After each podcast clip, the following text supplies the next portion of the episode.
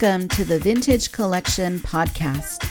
I'm Victoria of Victoria's Cantina and the Cantina Chatter Podcast, and it is here that we celebrate the legacy of Hasbro's Star Wars The Vintage Collection line.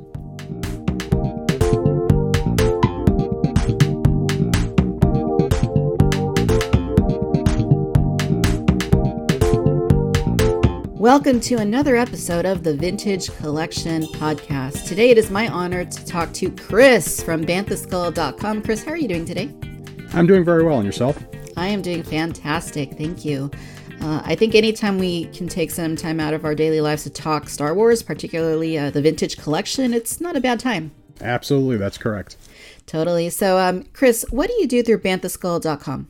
So we're a traditional website, and we cover the news, and the uh, we try to attend as many Hasbro events as we can um, for that stuff. But our primary focus and our passion is really the you know the photo documenting of the three and three quarter inch figures. Um, we started in 2008 as a website, um, and we probably didn't get serious with the photography until 2000 uh, 2010 when the vintage collection obviously uh, came in.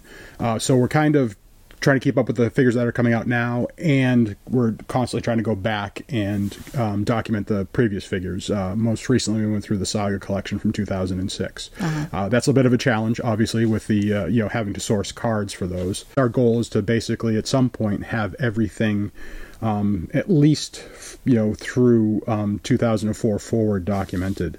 Um, and the focus of that is kind of why we love the vintage collection three and three quarter inch scale so much. It's how those figures belong in the world um, and the, the pieces to basically do your re, your scene recreations and dioramas. Uh-huh. Um, we have a feature called scene it which is we're, we're trying we're continuing to build out where we take the iconic scenes and take the best figures that are represented in that scene and try to put them in together and, do, and you marry up the um, the film frame to where your figures would go uh, uh-huh. to recreate that scene and that's really our biggest passion between, between um, Brett and myself Nice. Yeah, all the, all the work you, you guys do is fantastic. Uh, you know, archiving the, uh, like you're saying, the photos of the various releases uh, from the modern line. And uh, I think it's kind of fun to see a lot of those because you know, it's one thing when you do it as they come out, you know, you document, oh, this is the new figure that came out. Here's photos of it. And then, you know, it goes into your archive. But you kind of bring back things uh, on Bantha Skull that haven't been seen in a while. And sometimes you update the reviews. And it's always nice to kind of refresh. Oh, yeah, I remember when that figure came out.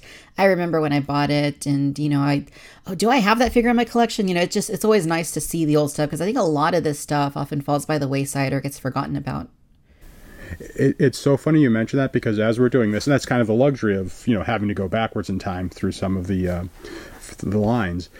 I'm getting a big kick out of remembering what was going on in the hobby, remembering what I was doing at the time when I got those figures, and it's making me very nostalgic for those figures. Uh, and I'm trying to you know make sure I source good, high quality samples for myself just because of the nostalgia of what was going on, even going back in 95 with the Power of the Force 2 yeah. or to the 2003, you know, Saga line, 2002, 2003 Saga line, which we would consider substandard figures by today's standards, but the time was a lot of fun. And I'm, I'm enjoying yeah. reminiscing about that.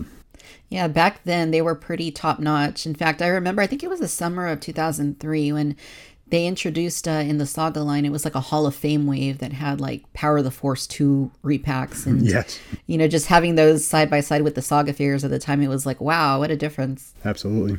Yeah so um, tell me a little bit about why the vintage collection is so important to you. Well it's important to me personally because i grew up with the vintage kenner line um, I, I, was there from from the beginning. I had uh, 12 acts. I barely remember it. I can tell you the first two I got it was Luke and uh, C3PO. Uh, so I grew up with the line, that, so it's just a, a, such a strong nostalgia to me. Plus, I just think that uh, that that Kenner team really perfected the the graphics on the card. There's just something so striking about the black card, uh, especially the episode four card, or what's kind of being used now as the generic card with the Star Wars logo and the double racetrack. That just stirs something in me, um, and I love it. So that's why it's important to me. Uh, nostalgia, uh-huh. number one. Yeah, no, that's hugely important, and I think that's a that's a good way for us to uh, to segue into our topic of conversation uh, today, which is product packaging for the vintage collection. Um, and like you mentioned, it's such a timeless aesthetic. Uh, the only other packaging that comes to mind when I think of something that is like like when you see the Star Wars vintage packaging, like to you that's like Star Wars. To me, that that feels like Star Wars when you look at it. You know, it's just so classic. The only other packaging that comes to mind when I look when I think of that is like the Jurassic Park Kenner packaging, right? Um, which you probably know is like the, the sunset look with the the blacked out palm trees and you know just kind of like an ominous feeling. You know what's coming next sort of look, and it just kind of when I think back to the movie, you know, it's it's like automatically for me it's connected to the toys, and I think for a lot of people it's that way with Star Wars too. Is that correct? Oh, absolutely. Uh, the uh, I, I've mentioned this several times and I've written about it is that the, the, toys and the movies for Star Wars it's it's just it just completes the circle. Um, I don't think one would have had quite the cultural impact without the other. I really don't, especially again for those of us that you know were, were young when those movies were coming out. Um, with the hiatus between the movies, the three year hiatus between the movies, there was no home video, so the only way you could, could continue the narrative was, was with the toys, and that's why they became so special. You could continue telling the story, you know, wait yourself, waiting for the next movie to come out three years later.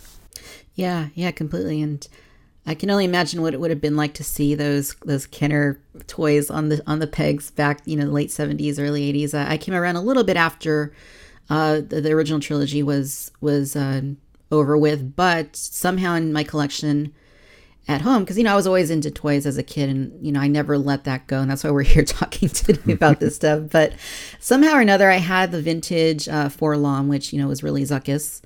Uh, right. And I had a, a Tauntaun, a vintage Tauntaun. I don't know how those appeared in my collection. I don't know if someone maybe gave them as a gift or what. Or I know my grandmother was, uh, you know, she was big on dinosaurs, and I think that's where I got my part of my love for dinosaurs. Which she would always go to like yard sales and, and flea markets and buy me dinosaur toys, and she might have seen that and thought it was a dinosaur. I can only speculate. Um, but yeah, no, uh, it was I, think we had uh, we had the VHS for Return of the Jedi, so that might have been the first one that I had seen. Uh, and then you know when they brought back the uh, the trilogy on VHS for the last time ever, as they said back then, um, that's when we you know had like the full trilogy for the first time, and that's when Kenner brought back or Hasbro brought back the toys, and that's when I really really got into it. But yeah, I can only imagine how amazing it would have been to uh, have experienced you know that back then and then now where you have the vintage collection uh, you know on the shelves once again. It, it is. It's a great callback to childhood and it's why for me still shopping at brick and mortar stores is part of the collecting experience. I know most of us have switched over to online but uh, there's still nothing for me that replicates the thrill and the sense of nostalgia than going into the store and finding the new a new figure. There's nothing better than that to me. Amazing feeling to say the least. Definitely puts a smile on my face every time. Yes all right, so let's talk about product packaging and um, like we've been saying, you know, the, obviously the modern vintage collection packaging um, is is an evolution from what came from Kenner back in '78, you know, through the uh, the early '80s. Um, every different Star Wars toy line, every any franchise really that does toys uh, has focuses on packaging to some extent, and you know, as you've noted, in particular, the vintage collection is, is so important because it, it is something that is recreated from the past. Uh, why else do you think this packaging is, in particular, compared to other Star Wars lines, is so important? Well, I, I think the, the full color photo, it's just, it, it's so appealing uh, to have that full color, color, you know, quote unquote film out, as they're calling it now, um, on the packaging is just draws the eye. And then you have, you know, those vibrant, mostly primary color name pills and figure surrounds it, it would again hats off to that little toy company in Cincinnati. They perfected something. They found magic with that, uh, and it just to me it just it's just so striking when you see that. Um, it, my second favorite packaging ever of any toy line was the original trilogy collection, which was basically Hasbro's first attempt at uh, recreating the vintage packaging. Yeah. So there's there's just something about that combination of the you know you have the the the black card with the with the um, the racetrack around it that frames that full color photo from the movie. And again, as a kid too, you know, you everybody would keep them just so you know you couldn't watch the movie, but you could look at your vintage collection card and remember that scene from the movie. Uh, so that that that's what makes it special to me. In addition to the nostalgia. Yeah, no, well said. Um, yeah, I, I love what they did with the original trilogy collection because, like you said, it's a marriage of like old and new. It's Right. like the silhouette of the packaging was basically like the saga packaging they had been doing around that time, and but it was based, you know, clearly on the vintage aesthetic, you know, with the, the Star Wars uh, lettering racetrack and. Uh, but instead of a character photo, this time they were going for background photos Right. um, to kind of set the mood for the figure. Uh, and I think that worked out really well when they did that. And, and and another thing you said the uh, it's sort of a segue off of that, if, uh, if I may. Um, you, you said you know this is the modern vintage collection is a, a, a, an evolution of what Kenner was doing, um, and I think that's a, good word, evolution, because I know there's a lot of um, collectors that want to see fault, um, faultless replicas of the cards from the when they, when they, when there is that crossover um, with with the uh, vintage Kenner line, um, and I'm of the take that obviously modern vintage is an oxymoron. Uh, you can't have modern vintage. um, so and and Hasbro has clearly struggled with with what the rules, the laws of this modern vintage universe is over time. You know, sometimes they think they're beholden to the Kenner product, and sometimes they go out on their own. I, I think the rule is is pretty simple to me. It should be keep what was perfect and perfect the mistakes um, from the past. So I'm okay when they keep evolving the card. You know, even when there was a vintage um, counterpart to it, I'm okay when they keep evolving the card. We saw that with, um, you know, VC. Uh, uh, VC70 Ponda Baba, they got rid of that airbrushed photo and went with a film out. I think that looks better. Uh, so I'm okay with them not matching step for step and evolving the uh, the vintage Kenner line. Uh, and I know this has come up um, recently with the uh, Boba Fett that was recently revealed on the Desert card. Uh, a lot of people are pointing out that um, Boba Fett should have a yellow pill and a yellow figure background on that card. And the one, the, the digital uh, uh, example they showed had the orange background, which is kind of the standard Boba Fett color. I happen to think the orange looks better myself. Um, so I, I, I just think the contrast and it's a better, better overall aesthetic. I think the orange works better on that card. So I wouldn't be upset if they didn't correct it to the yellow again to try to keep perfecting what what Kenner did back in the day. Yeah, I, I I'm looking at the Boba Fett picture, and I kind of feel like uh, comparing them. I think the orange does look like it contrasts a little bit better. I think I agree with that. Um, but you remember we, we actually had a conversation when it happened or talked talked via you know comments. Uh, you remember the original um, digital rendering of the Saelt-Marae Yak Face card. Right. It had the it had the red had the tri logo red pill and um, figure background, and you and I were both. Where's the hot pink? That's what made the Power of the Force two Yak face so iconic to me was that hot pink pill Right. and, and, and figures around. And they eventually corrected to that. So I'm wondering if Hasbro will also eventually correct the desert card to the yellow Boba Fett pill and background. And I think um, there's there's bound to be somebody that's uh, more of an expert on this. I think that's the only example in the vintage Kenner line where there was an alternate card and they significantly significantly changed the color of the pill. Uh-huh. I think all the other ones kind of within a shade or two, you know, matched the original counterpart. Yeah, that yeah, that's interesting, and you bring up a good point. Um, and I, I don't know quite where I find myself. You know, I, I kind of feel like sometimes I think it's good for them to, eh, you, you know, they're obviously recreating elements of the packaging. So to me, I kind of feel like, well, maybe they should stick completely to that and you know just bring it back as it was. But then part of me agrees with you as well. Um, you know, should they? try and, and perfect what they had you know started doing back then and it's it's tricky it's tricky i mean obviously the figure is, is brand new it's it's a highly detailed super articulated figure it's not it, it that that in itself is an update of the older figures so i mean i in that sense i kind of tend to agree with you i think that you know if they're going to update the figure then you know why not perfect the packaging a little bit better And I'll give you another one if we can keep along these Yeah. lines, if you don't mind. So, and I know this is one that Hasbro is struggling with a bit, um, and it's a big original 96 gap right now, especially with a product that just came out, is the uh, Bespin security guard. So the the the one that's referred to as the mustachioed Bespin guard, which has never been released at all in the modern line, it's the one with the horseshoe mustache. That's the vintage Kenner um, Bespin guard, one of the vintage Kenner Bespin guards. Well, the the character with that horseshoe mustache is a character called Helder Spinoza. I hope I'm pronouncing that correctly. But the film out the the picture, the character uh, on the card is uh, another another uh, Bespin security guard called Pedar Sol, Soldar, Solardo, I believe his name is pronounced, mm-hmm. and he has a beard. He has a beard. So, what does Kenner do when they get to that? Do they do they release the they, did they release a product where the, the, where the character, the figure, and the uh, card art don't match to match what happened in the Kenner days, or do they correct it? So you always run into these questions when you try to have a you know a modern vintage line uh, right. uh, like that. Now, if we look at um, the uh, Echo VC68, the Rebel Soldier, um, they corrected the the character card because the vintage Kenner uh, figure came with the standard Hoth Trooper. Um, on the card for the for the, for that the equivalent of the of the Echo Base Trooper they corrected it to the correct character. So they are always fixing those mistakes along the line. So I do think the precedent is set on that. Yeah. Yeah, and it's um I think this is kind of one of those things where depending on who you ask, you know, everybody might have different feelings about it.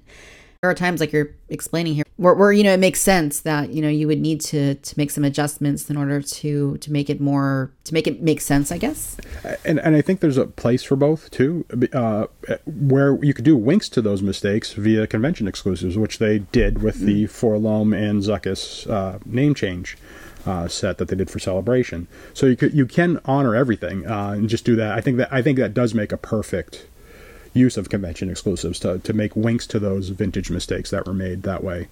Uh, I think that's a good use of it. I, I, you, you, remember when um, right when the vintage collection came off, this uh, it was already starting with the do we match the original or do we evolve a little bit because um, Wooof uh, VC uh, 24 mm-hmm. that was Klaatu on the name pill back in back in the vintage era. But right. obviously, over the years, the Klaatu became a species and he became a named character. So even back then, people were saying, "Wait a minute, this doesn't match what was originally on the vintage Kenner card." So we've been dealing with this almost from the inception of the vintage collection. Right. Yeah. No. It's it's uh, it's an interesting thing to talk about because I mean I think sometimes you just kind of think, oh, the vintage collection. You expect that they're just going to recreate what was already done. And when they don't do that, you're like, hey, why didn't they do this? But sometimes if you look at it a little bit, it kind of makes sense, like in, in that case, or yeah, when you look at characters that previously were only a species or, you know, they just had a nickname right. like Hammerhead, it's like, okay, well, yeah, that's Hammerhead, yes, but now it's also Momaw Nadon. Right. Long story short is I, I personally, however they continue to evolve it, I'm, I'm growing with them. Even though I'm a, you know, a vintage era kid, I, I, I appreciate the, you know evolving the, the look and the and the cards a little bit. You know if there were an opportunity to pick their brains on on this sort of thing I, would love to hear you know like the reasoning behind you know why they chose certain ways to to change the packaging you know here and there rather than you know straightly adapt it.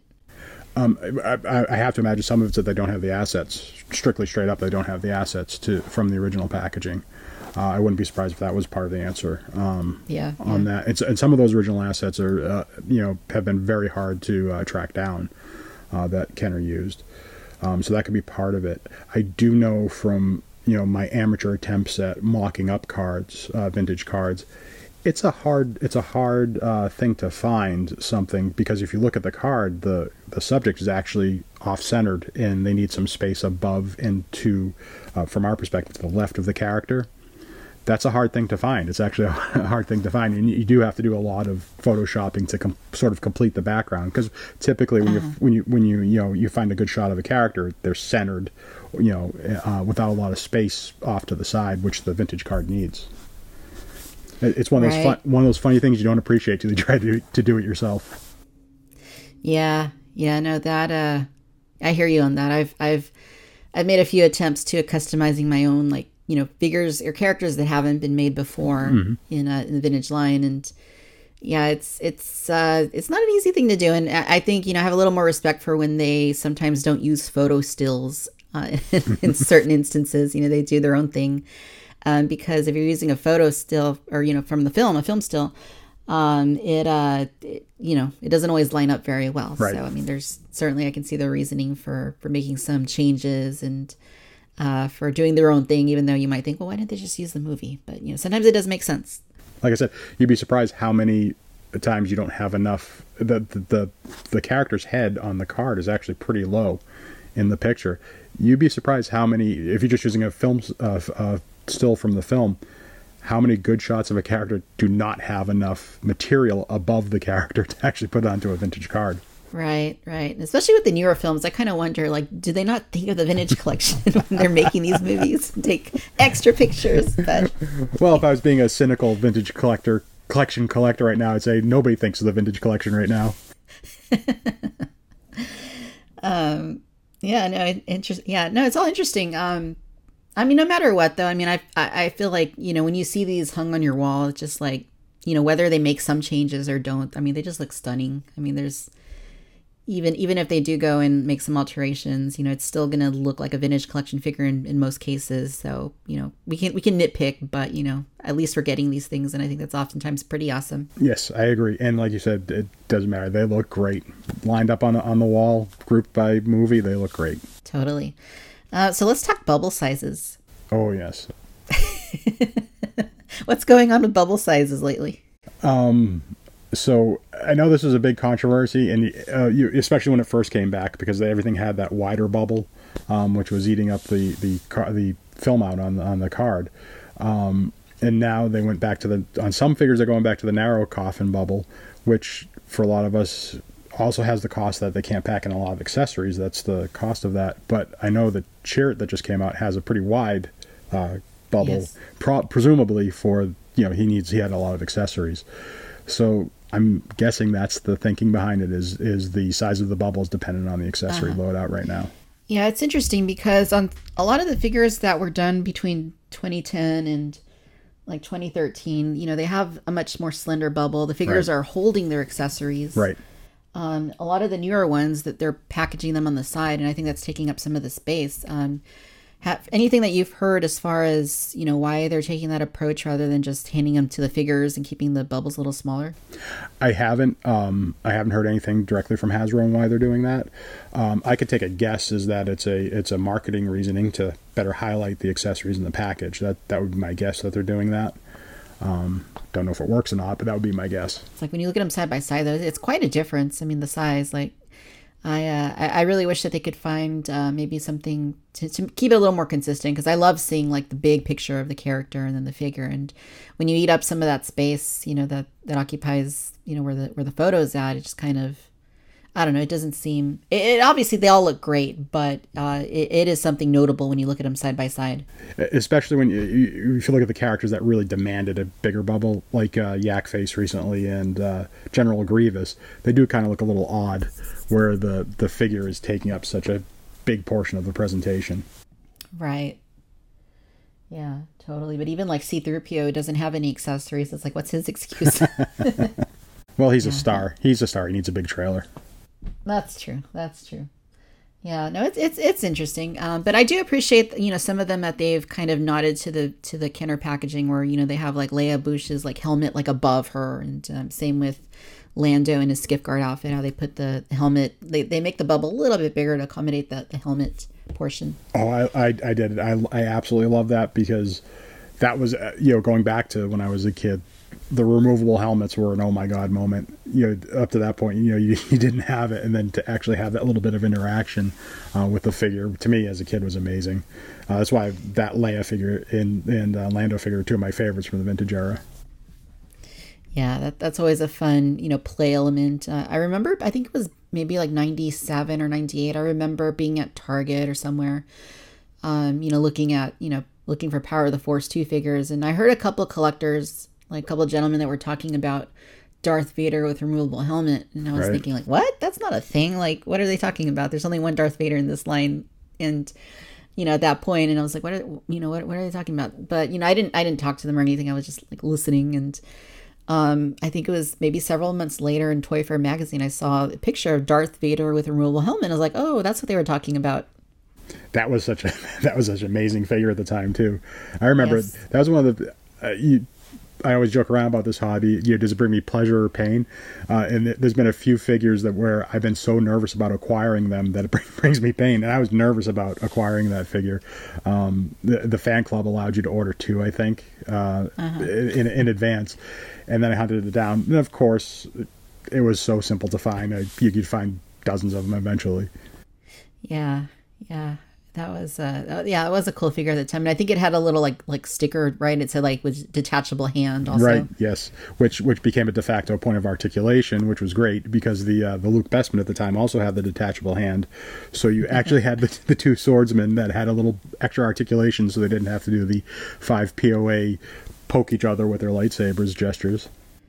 Yeah, yeah, that's uh, you know that always kind of bothered me on like the newer Saga Legends figures. It's like it's such a simple thing. Just make the the the wrist rotatable and then you know you can suddenly it goes from kind of a lousy-ish figure to being you know not so lousy a figure if it can at least rotate its lightsaber that makes it so much better I, I, I that that is something that i've brought up directly to hasbro is you know when they if they're limiting articulation, which hopefully they don't do too often, if they're doing that, the arms are so important. You know, if you get if you have a somewhat neutral stance, um, that's probably what you're going to pose your figure in nine times out of ten anyway. But the even with the, they have rifles or lightsabers, sticking them straight out, it just you know breaks the fantasy of your display. You know, you know, it, it's not realistic at all. So even a, a little uh, extra articulation in the arms, or a little pre-posing where they could hold things a little more right. naturally. Um, of course, we're talking about a supposedly um, dead product line, the five POA three and three quarter inch. yeah, it keeps saying it's dead, and yeah, it keeps coming back.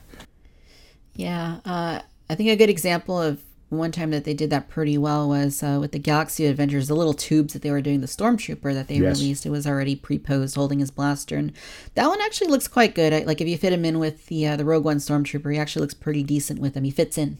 Exactly, exactly. It doesn't. It doesn't. It's not jarring to have that in your collection. Um, you know, whereas the um, the commandos from Rogue One. You know, we have, we're getting all these great super articulated figures from Rogue One now, and the commandos all have to stick their rifles straight straight out to fight. yeah, no, that's definitely a good thing. Um, why do you think so many Rogue One figures have the same shade of avocado green name pill and background? I have no idea. I and you know what's funny is I didn't even notice it until it was brought. It was brought up recently when, Chirrut came out that they all have, have that green that green pill. I have no idea why that is. I don't know if it's intentional or it's just one of those things where, um, you know, they probably they probably have some sort of metrics to determine what offers the best, you know, contrast to the to the figures. Um, you know, I think um, Tim, who you had on in the first episode, pointed out that the um, the pretty much in the the Kenner era, the Death Star gunner had a yellow pill in the background, and if you look uh-huh. at Darth Vader, the, he always had a yellow pill in background, so it seemed like that was always the standard contrast to a you know a, a, a, character wearing an all black costume. But then they went to the green, and if you look at it, it really doesn't contrast that well. So I really don't know why they're going with this across the board yeah. for Rogue One. Yeah, it's strange. I kind of thought at first maybe they were doing like what they're doing with Black Series, where they're kind of color coding all the same films. Um, but I mean, that doesn't work for vintage, obviously, because you know if you go back to and look at what Kenner did, they didn't they didn't like always keep it like you know Luke was on different colors over time, right? You know Leia, Han, so. But you know why are they all green from Rogue One? I don't know. It's just really strange, and uh, I don't know. That was actually one of my questions I wanted to ask them when they're supposed to have their Q and A a couple weeks ago, and then they postponed it. yeah, no, it's it's it's weird, and you know I don't think Kenner would have done that. So you know that that kind of bugs me a little bit, just seeing them all green. Because if you have them all together on on the wall or wherever, you know they're all green, and it just right. It it you know it it kind of disturbs me a little bit. Yeah, and it, it as you're saying, it's counter to the vintage Kenner line where it was more of a you know a rainbow effect when you had your figures displayed. Right. And even with with the other ones, you, you have that rainbow effect. Yeah. It's it's got to be something where I'm telling you, it's got to be something if they if they answer it where that decision is somehow taken out of the designer's hands, where they have some color wheels and everything, and it tells them what the pill color is supposed to be. I I bet it's something like that. You know, obviously the that's why the vintage Kenner line was so great. Another reason it was it was more art. You know, it was just whoever was designing it we had made the decision what offers the best contrast and the best contrast to the to the, the to the photo and to the figure itself. And uh, oftentimes, when you look at like some of the other like the prequel figures or the sequel figures that come in a vintage collection, it seems like they oftentimes try and copy a little bit of what Kenner did in terms of designating certain colors of certain characters. Yes. So uh, specifically, um, Kylo Ren had the yellow. So he had the uh-huh. you know kind of continuing that theme, and I believe Rey Jakku, she had the orange, correct? From uh, yes. uh, which w- which would have been the Luke uh, Tatooine, the the desert Luke uh, had that, that orange pill and color. So yeah, I definitely noticed that. And obviously, the uh, the first order stormtrooper had the red pill um, that the stormtrooper did. Right. Even like the prequel figures, like Anakin, uh, the peasant, was on orange. Right, And, you know, I think right. they're just trying to do those little, you know, like nods to, you know, oh, this is the the current or this is the equivalent of this character from the original. So you know, we should associate this color Right. with that character. Certain colors haven't um, quite come back to largely, and uh, for example, you mentioned the pink. Uh, that was on uh, the Power of the Force Yak face. It was Yes. on the Power, Power Droid, which uh, you know recently got again fantastic Power Droid. Uh, has that same color because the Kenner figure had that color. Right. Lumat, I believe, had the hot pink. By the way, I think that's a third one. Yes. Um, at the end, uh, Yeah. had it. So they, they've used they've gone gone with that one a couple times. But what I've kind of noticed is they're not using some of these colors on new figures, new characters that are that are introduced. Like they haven't done like the teal that you see on the Death Squad Commander either. Right. Uh, they haven't done the teal, and um, for Leia Bespin, um, that was a kind of a teal um, in the vintage Kenner line. They went to more of a standard blue when they did that in the vintage collection. Um, on that one, um, but yeah, I definitely I, I noticed that the the Leia Bespin teal has, hasn't been brought back um, for that. Yeah, it's interesting. I, I'd really love to sit down with them and kind of say, you know, just kind of explore it, you know, understand a little bit more of, because you know, I mean, it, it's all good either way, right? But you know, just to kind of hear their logic behind how they make these decisions, I think would be a pretty interesting thing to discuss. And I believe, because I did talk to HasCon in, um, was that 2017? I think that was late 2017 when they did HasCon. Um, I did talk to s- some of the designers on the floor, um, and th- th- th- they have a challenging job. They do have a challenging job, uh, you know, especially if they're using sort of film cells uh, from um, Empire. They have to do a lot of color correction to get the blue out sometimes um, on, on that stuff. But um, I think everything has to be approved by LFL, so that's another layer to this. Um, I think uh, LFL has final approval on the product packaging. Yeah, no, that makes sense.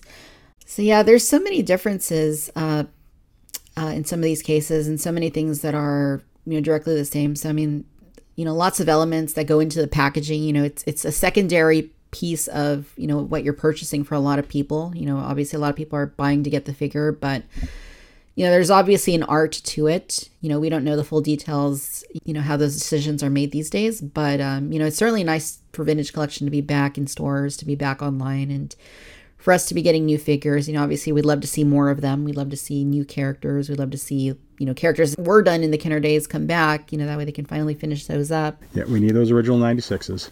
So yeah, good stuff. Um, Chris, so tell me a little bit about what's going on with the uh, the petition. We haven't uh, caught up with that in, in a little bit. So it, it's still accumulating signatures, um, slowly but surely. So I, I haven't uh, declared victory on the petition yet.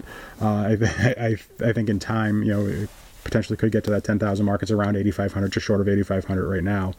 Um, but one thing I wanted to say about the petition, I think in the broader community uh, that was misunderstood, and you're obviously you were obviously a, a foundational member of, of, of the petition, but um, one thing we did, we asked for was just more. We, we didn't put specifics on it, um, and that was met with some consternation from some people in the community saying we need to you know sp- ask for specific product. Um, but my feeling was that there's so many just core characters in dire need of update, so many principal characters from new media that are missing from the vintage collection that really all we did need was more um, and I feel like the Boba Fett that was recently announced is pr- is proof of that. I'm not saying the petition influenced that because I don't think it could have. That would have been planned well in advance. But that's the exact type of figure that I think the the petition was designed to just get more of into the line. These are hi- highly in demand across the board of, of collectors.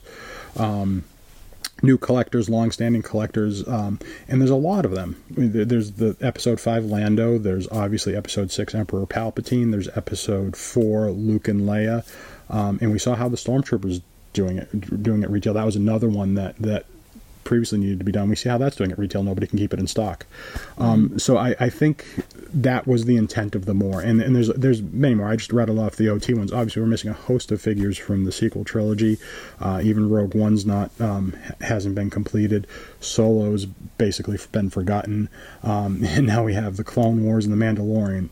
We just need more slots. And so I think that Boba Fett figure was exactly the purpose of the um, petition. Again, not saying the petition influenced that, but that was exactly the purpose of it. You know, it was a hugely important thing, you know, and it was very well organized. I hope it continue those numbers continue to grow. I mean, I always I always say, you know, if if each person that, you know, looked at this website or subscribed to this YouTube channel or subscribed or you know was following this Instagram account took just a couple minutes to to sign. I mean, you know, imagine how how high these numbers could get on a petition like that. I, I know it would have it would have gone to ten thousand pretty quickly. Uh, it is a weird thing about petitions where you you do have some um, participation resistance, uh, but I've been led to believe by people that use them for research that they understand that and they will um, extrapolate from the numbers and realize that it likely represents a much larger uh, potential customer base. So even at 8,500, it's a it's a really good number that we got. Yeah, no, that that's awesome, and it's you know obviously it's the most successful campaign of its kind that's been done for bringing back you know more focus to vintage collection. And uh, yeah, if anybody's listening that hasn't yet signed the petition, you know, please get on that. I'll include a link down in the show notes. Um, check that out, sign it, you know, bring your support to the vintage collection. Uh, obviously, like Chris is saying, you know, we want to get more products. And I think, you know, a good way to do that is to bring more awareness to how important this line is and how much, you know, we'd potentially be willing to spend on this toy line if there were more products to buy. So, you know, please, please sign. Absolutely. Please sign. Well, Chris, hey, it's been a pleasure as always. You know, you've been on Cantina Chatter a few times in the past, and, uh, you know, it's your first time on the Vintage Collection podcast, and uh, I'm sure we'll be hearing from you again soon. Appreciate it. I had a great time. Thanks for having me on. So, Chris, where else can our listeners go to find you online? Uh, the best spot would be the website, which is banthaskull.com. Um, the second best place to uh, reach us would be on social media, um, especially Twitter. And on Twitter, it's banthaskullcom, one word. Um, somebody already had the Bantha Skull account, so it's banthaskullcom, and you will see the uh, our icon for that, our avatar for that is the classic um, uh, Kenner Starburst uh, Fed offer with a Bantha skull inside of it, or actually uh, a Mythosaur skull inside of it. I won't say anything. But it was a Bantha skull back back then. Um, you know, we're old guys. We're paying we're paying tribute to the to, to the era. So it has the Mythosaur skull um, in the Starburst uh, logo. Uh, we're on Facebook as well and uh, on Instagram. Awesome. Well, Chris, hey, as always, it's been a pleasure. Thank you so much for having me.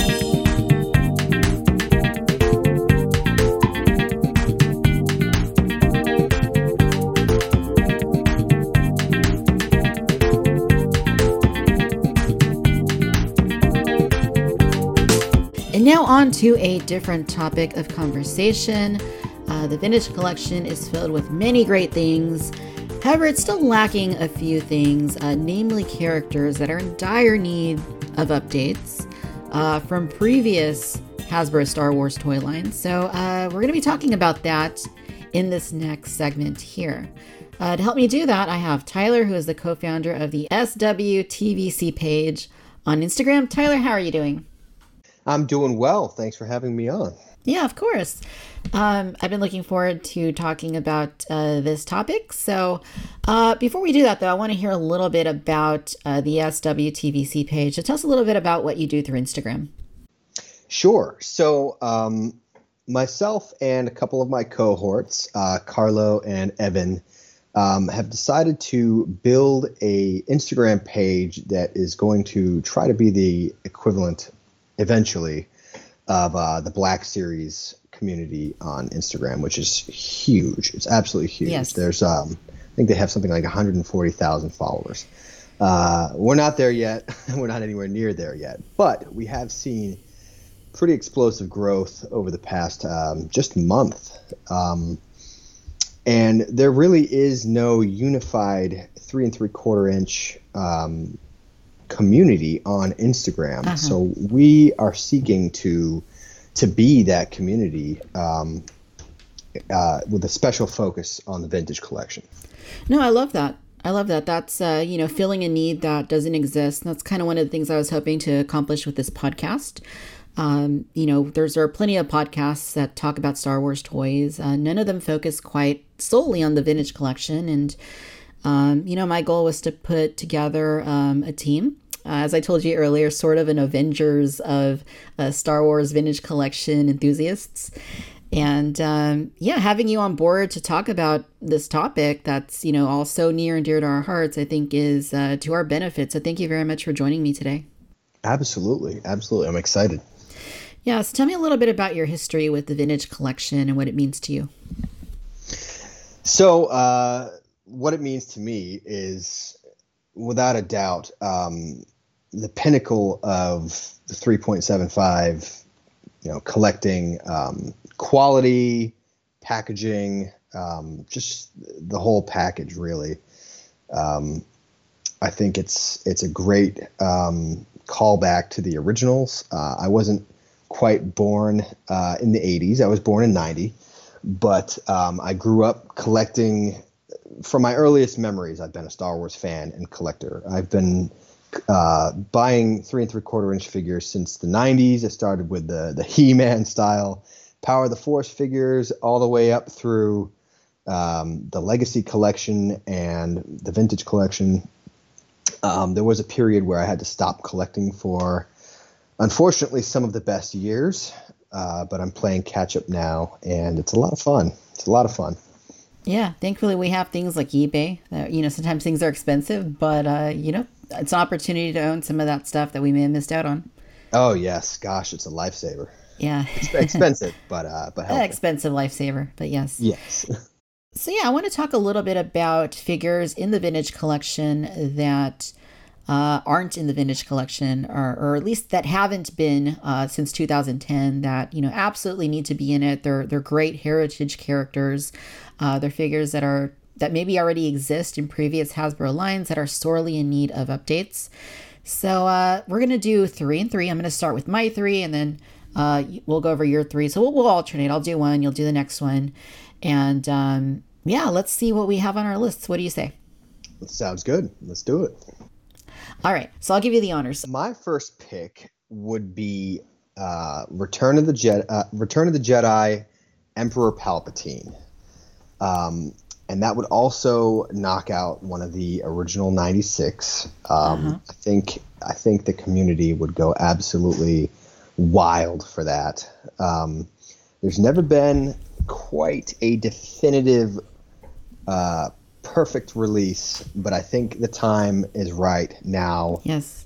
uh, where they can get it just right finally yeah, um, you know this is this is a surprising one to me. I mean, Palpatine obviously one of the the main villains of the original trilogy and the entire saga, really.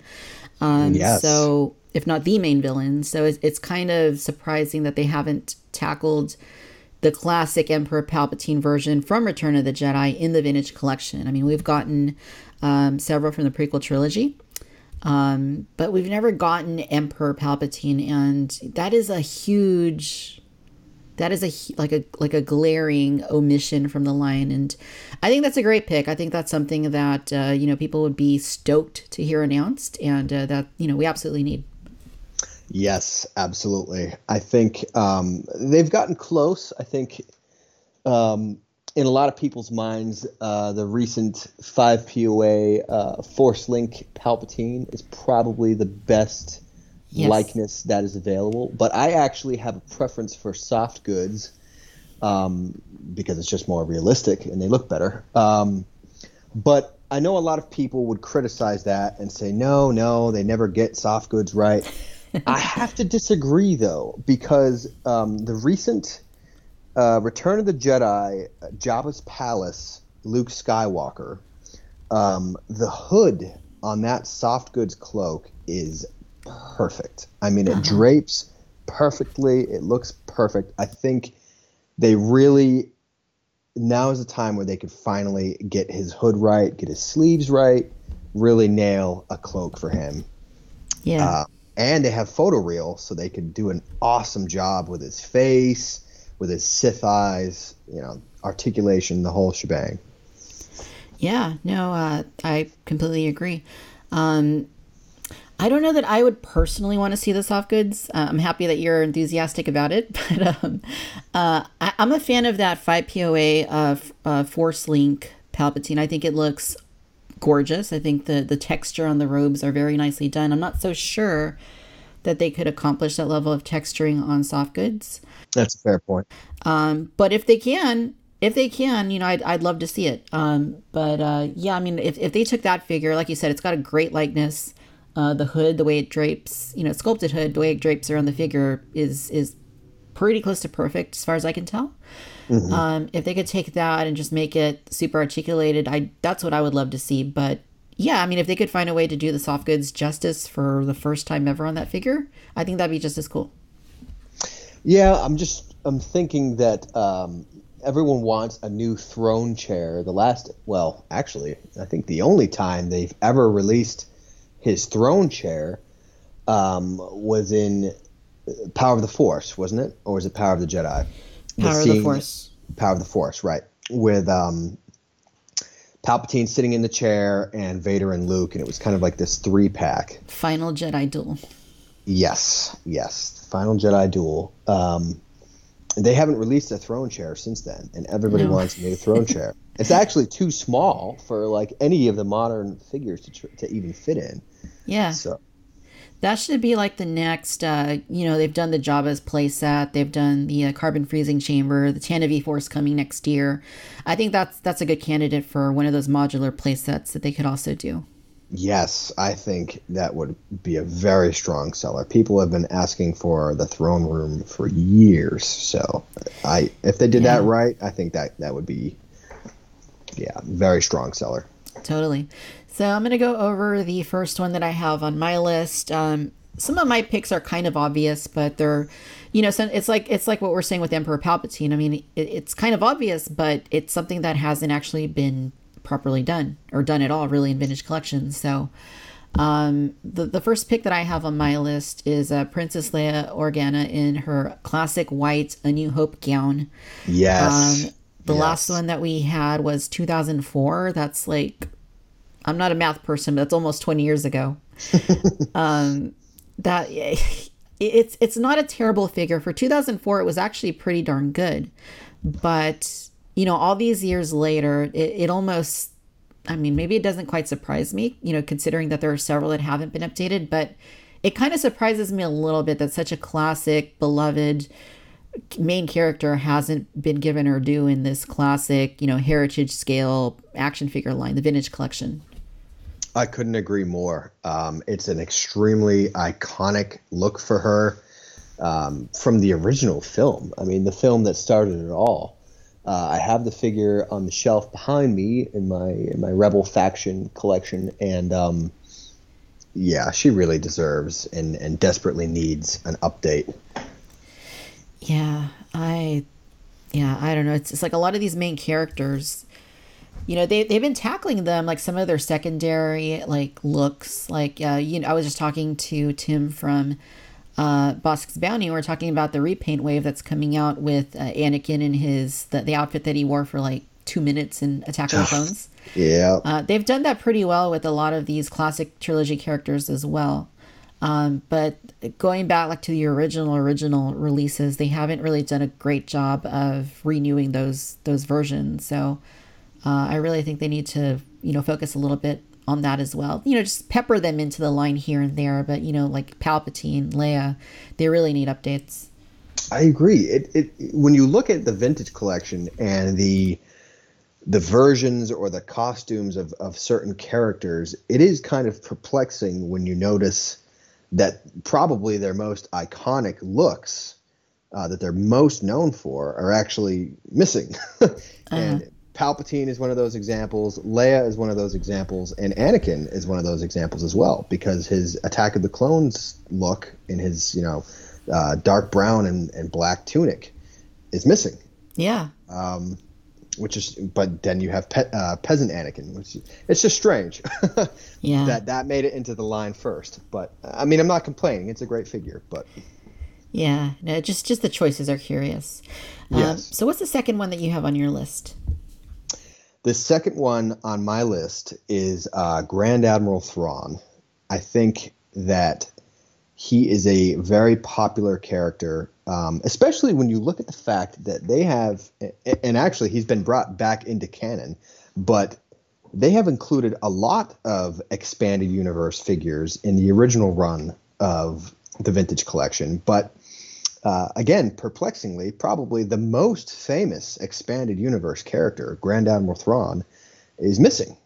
Uh-huh. Um, and I think, you know, the Black Series got a fantastic Grand Admiral Thrawn. Yes. Um, I'm so jealous, jealous of that figure, man. But Oh, he's, um, he's amazing. ah, beautiful figure. I, I do think that that would be a fantastic addition to the line that a lot of people would be very, very happy about. Yeah, that feels like an obvious one. Um, also because you know he's not a character like you said that's appeared in the films, but he has played a heavy role in the expanded universe, especially early on uh, the Thrawn trilogy. Yes. Yes. Um, he's been Very featured. Yeah, he's been heavily featured in Rebels. Mm-hmm. Uh, and you know, I mean, I think a lot of Star Wars fans, whether or not they're familiar with things outside the movies, uh, seem to know about Thrawn. So, uh, oh yeah. I mean, he's been in he's been in every form of Star Wars media except live action. He's been in books, comic books, video games, uh, tabletop games, anything you can action figures, anything you can think of. Um, just need to get him in live action. Yeah, well- hopefully that's on the way. hopefully that's on the way. Like I tell people with the Mandalorian, you know, if, if we learned anything from season one, it's that anything's possible with characters that can show up. Oh man, I would love it if Thrawn. I've I've actually talked about this. You know, Thrawn showing up to be um, in charge of the Remnant and not actually Moff Gideon, um, Yeah, just like he did in the original EU. I think that would be awesome. An awesome way to bring him back. But Yeah, it'd be interesting. Um, but no, I think that's a good pick. Um, it's it seems like something that I feel would probably eventually happen, but you know, we're not all gonna live forever. Hasbro, you know, get on these these uh, figures because we really Yes. want Thrawn in a vintage collection. please, please. Absolutely. You don't want to be 96 by the time the original 96 get redone. Yes. Thank you. Yes. So my number two pick uh, is Hammerhead. Um, th- I think in 2006, the Saga Collection Hammerhead was an astounding figure, and I think to this day the sculpt certainly holds up. Uh, it's hard to envision them like really advancing the sculpt of that figure. It's it's just a great one of my favorites in the entire three and three quarter inch line, but he lacks articulation. Uh, and I would I would generally say when it comes to secondary and tertiary characters that they don't often need to be super articulated because we don't see them doing that kind of thing in in the films. Uh, Hammerhead included, but one of the things that Hammerhead does so well in the original film is sit in a booth. uh, our vintage or our saga collection figure can't quite do that. So I think this is an opportunity where not only are you revisiting the original 96 and crossing another one of those off the list, but you're also updating what has really become a beloved uh, background alien from the cantina, you know, one of the most classic scenes in the entire saga. Um, so my vote is firmly with Hammerhead for getting his introduction into the vintage collection. I think that's a great choice. Um, a lot of people, a lot of people constantly say that they want to see uh, more aliens back, come back into the line, um, because they've sort of strayed away from from that. Uh, people went crazy over the, the, the dead Ithorian inside of the cell of the barge. Uh, people Yeah. ate that up. They they loved it. I thought that was a great concept. Um, great little addition to the barge. But yeah, we definitely need a figure that uh, is not dead and can sit at a bar. so Yeah, that might is that our only dead figure we have in uh in in the vintage collection? Probably, right? I can't think of any or in the entire Star Wars like modern line. I can't think of any other dead figures. Yeah, I think you're right. I think you're right. Um, They still haven't people done, have uh, made customs of brew and uh, Yeah, I was gonna say yeah. that would be very funny. Yeah. Well, I mean, I guess technically you could say our spirit of Anakin, spirit of Yoda, they're technically dead, right? So Yes, there's that. But uh, no one's ever really gone, of course. So Yeah. They could they could make uh, zombie Palpatine from Rise of Skywalker, and uh, he'd technically be dead. So yeah, yeah, yeah, that's true. He even says it himself. Um, so yeah, no, I think Hammerhead. Like I said, I love the 2006 one, but you know, I think I'd like one that's a little more interactive with my cantina setup on the shelf. One that's a little bit more posable.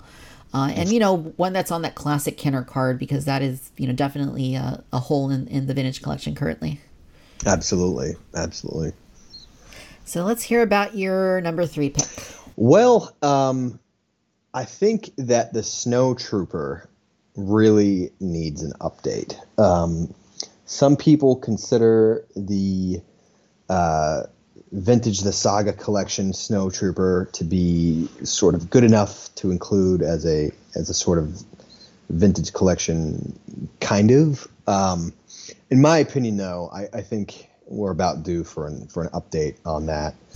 Um, that figure's about what 14 years old, give or take. Uh-huh, yeah. Um, it's it's such an iconic character. Um, and this, I was hoping this year that we would see a definitive update to the Snowtrooper. If if it was going to happen any year, I would have thought it would happen this year on the on the 40th anniversary. Um, right. I mean, I know me personally, I would have bought like at least 30 of them, just just me alone. So Yeah, I know I believe people it. Would, would eat people would eat that up. Um, you know, just buy them by the cases. But I'm still waiting on that one.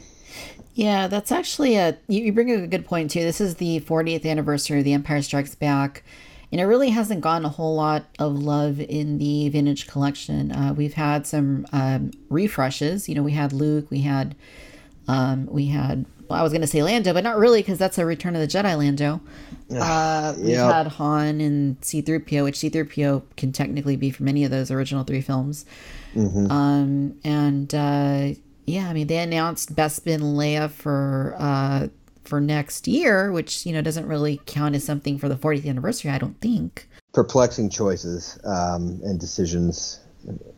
It, it honestly makes you wonder if they sort of forgot that this was the the 40th anniversary. But I don't know. They pulled out Slave One. Uh, that was a True. nice thing to put back in. A lot of people were very happy to get a second chance at Slave One.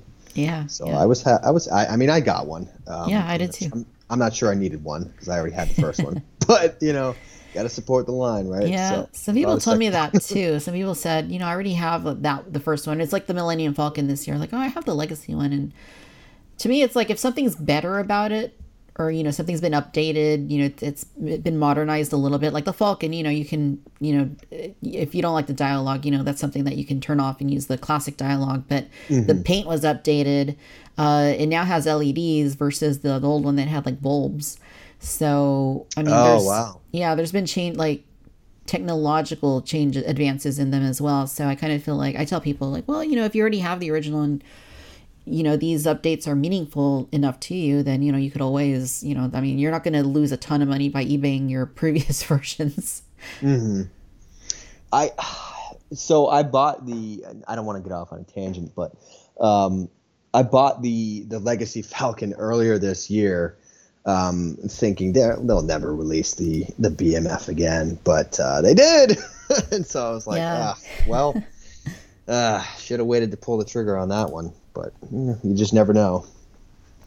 Yeah, yeah, no, it's uh you just never know. I mean, I don't think anybody really realistically thought the Falcon would be coming back anytime soon. Um, but you know, thankfully they found a way to do it.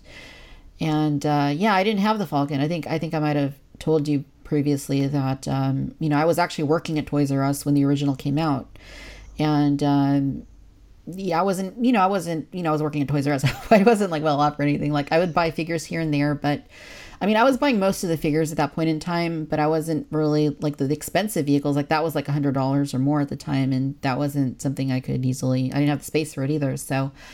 Uh, unfortunately, I missed out on that. It was just something. It was like the um, the Grail, the Holy Grail of all Star Wars toys that I wanted for years and years. You know, I've been watching it on eBay for a while and waiting for that right price. Unfortunately, it just goes up and up and up in price, and so so this was kind of like a godsend for me for them to uh, reissue it somehow into the line. So you know, it was a perfect opportunity, and I, I love when they do things like that. I think it was a great choice. Um, I didn't get one, but I, I definitely salute the decision to to put it back out there because I know there's a lot of very happy people uh, that did get one, and I'm very happy for them that they they finally got such a great and iconic vehicle added to their collection, including you. Um, happy yeah, for you. Thank you. Yeah, no, I, I haven't opened it yet. It's it's something that takes up a ton of space. I don't quite have a place to display it yet, so I don't really want to get it set up and not have a place to put it. So, uh, kind of waiting for that right opportunity. But um, yeah, that kind of brings me to my last pick, and it ties into what you were saying about Empire's 40th anniversary. And so this character did get released in one of the refresh waves, and I think that they released the version they did uh, even though it wasn't based on The Empire Strikes Back, because that's probably the only version of it that they had that was more or less up to you know modern standards. Uh, and myself and uh, from Bossk's Bounty were just talking about this, and uh, that is Lando Calrissian from The Empire Strikes Back. Mm-hmm. So Excellent choice. yeah, another one that goes back to 2004 when they did that very first run of the vintage original trilogy collection. And uh, they introduced this character into the line, which, you know, made perfect sense back then. Um, but unfortunately, it hasn't aged well at all, has it? No, and it all the all it really need. I mean, I'm sure there's a lot of people that would like a, a new one from the ground up. Uh, I wouldn't say no to one. I mean, they, they made a, a beautiful um, solo Lando, young young Lando, Yes. but um, it, it just needs uh, ball elbows. I mean, at the very least, and probably does it have does it have ball shoulders or swivel swivel shoulders? it has ball shoulders. ball shoulders. Yeah. Okay. So it wouldn't have taken much just to update that and make a lot of people happy. And it's just just new arms. That's that's all we're Yeah. asking for. Yeah. But That and uh, you know, if, if you applied photoreal to the the sculpt's already pretty good on the head, I think. So if they applied photoreal to that, uh, even better. right. And um, but yeah, no, I, I think it's at this point it's been so long. I mean, just do them from the ground up. Uh, Yeah. you know, yeah. it's make the definitive Lando once and for all. That way, we never have to bother you about that character again. I think too that that now Hasbro, and I could be wrong about this, so correct me if I'm wrong, but I'm pretty sure now Hasbro considers uh, retools to be new figures, like a new figure slot. So if that's the case, if if they're going to continue, or if they're going to count, you know, new arms as a quote unquote new figure, then then just yeah, just make a new figure from the ground up. Then Yeah, yeah. No, it. I think it'd be really cool. I mean, I think it's. Uh, I don't know if you had that original one from 2004, but uh, when I say they didn't age well, that's that that's actually quite literally true. Not just in terms of the art- articulation, but the torsos on many of these Landos yellowed over the years. Oh, that's unfortunate. That's yeah, unfortunate. mine is yellow. so it's it's just yeah, it's one of those things like and it's interesting because you know we've seen this throughout the years on white plastic like on clones on stormtroopers, but for it to happen on a blue torso is just very strange. Yeah, I so that's actually a gap in my collection. Uh, I know, I know, awful that I don't have ESB Lando. What is what is wrong with me? But uh, no, I've I've just genuinely heard from a lot of people that it's a not so great figure anyway. But it is the only, well, the best version that we have available right now. So I should probably pick it up. Yeah. But to hear that yellow's like that, I had no idea about that. That's very Yeah, unfortunate. you got to be careful if you eBay that one. But uh, they did release a three pack, I think through Target, um, you know, during the vintage collection. So I, I think it's it's the same figure, but I, I don't I haven't heard that that one has had the same yellowing issues. So Mm, yeah, maybe thankfully that's an option. Yeah, yeah. I guess I'll I'll look into that one. But uh, yeah, no, these are I think these are all um, great choices. I'm sure anybody listening would agree that you know these characters are sorely needed in the vintage collection. And um, yeah, no, let, let, let's let's see what happens. I mean, next opportunity uh, that comes up to uh, to introduce a few ideas. Hopefully, they'll be pretty receptive to some of these things if they're not considering them already. Because you you've got to think on some level they're considering some of these figures. Gosh, I would hope so. I know there's going to be some people mad at me that I didn't say uh, Lobot, so there, there we go. I'm saying Lobot. also, honorable mention, Lobot. I know, I get it, guys, I get it. Uh, but I got to plug my troopers because those army builders are what what keeps this line alive. So, Yeah, yeah, no, absolutely, absolutely. Uh, well, um, Tyler, do you have any uh, final thoughts before we uh, part ways here? If Hasbro is listening to this, um, you know, we all understand that there's only so many slots for new figures, and there's only uh, so many repacks that can happen every year, and we all understand that there has to be repacks in line. We all get that. I think we all understand that, and you know, some people say no more repacks. That's not feasible or realistic, but the the ones that are realistic and understand that there has to be repacks to keep the line going and to fund new molds and and so forth. Um, the biggest thing is engaging with the community. um, and asking us or, or paying attention to th- there's a wealth of different pages and sites that talk about this would be a good candidate for a repack and you know the community gets buzzing about um, and there are figures that are specifically mentioned over and over and over again that perplexingly just um, they don't seem to find their way back into the line um, yeah so engaging and listening uh, is is key, really key to the line's yeah. success and community happiness. Yeah, yeah, well said, well said. Um, well, Tyler, hey, it's been great. Uh, if our listeners want to look you up online, where can they go? Uh, if they want to look me up online, they can uh, go hit up the at SWTVC page on Instagram. That's uh, that's your community for all things 3.75, especially vintage collection. Um, so come on over. We'll see you there. Awesome. Well, hey, Tyler, it's been a blast. I'm sure that, uh, you know, in the future we'll talk again about figures that can uh, stand to be updated for the vintage collection. I think this is a good start, though. And uh, look forward to talking about it a little bit more in the future. Yeah, this was fun. Same here.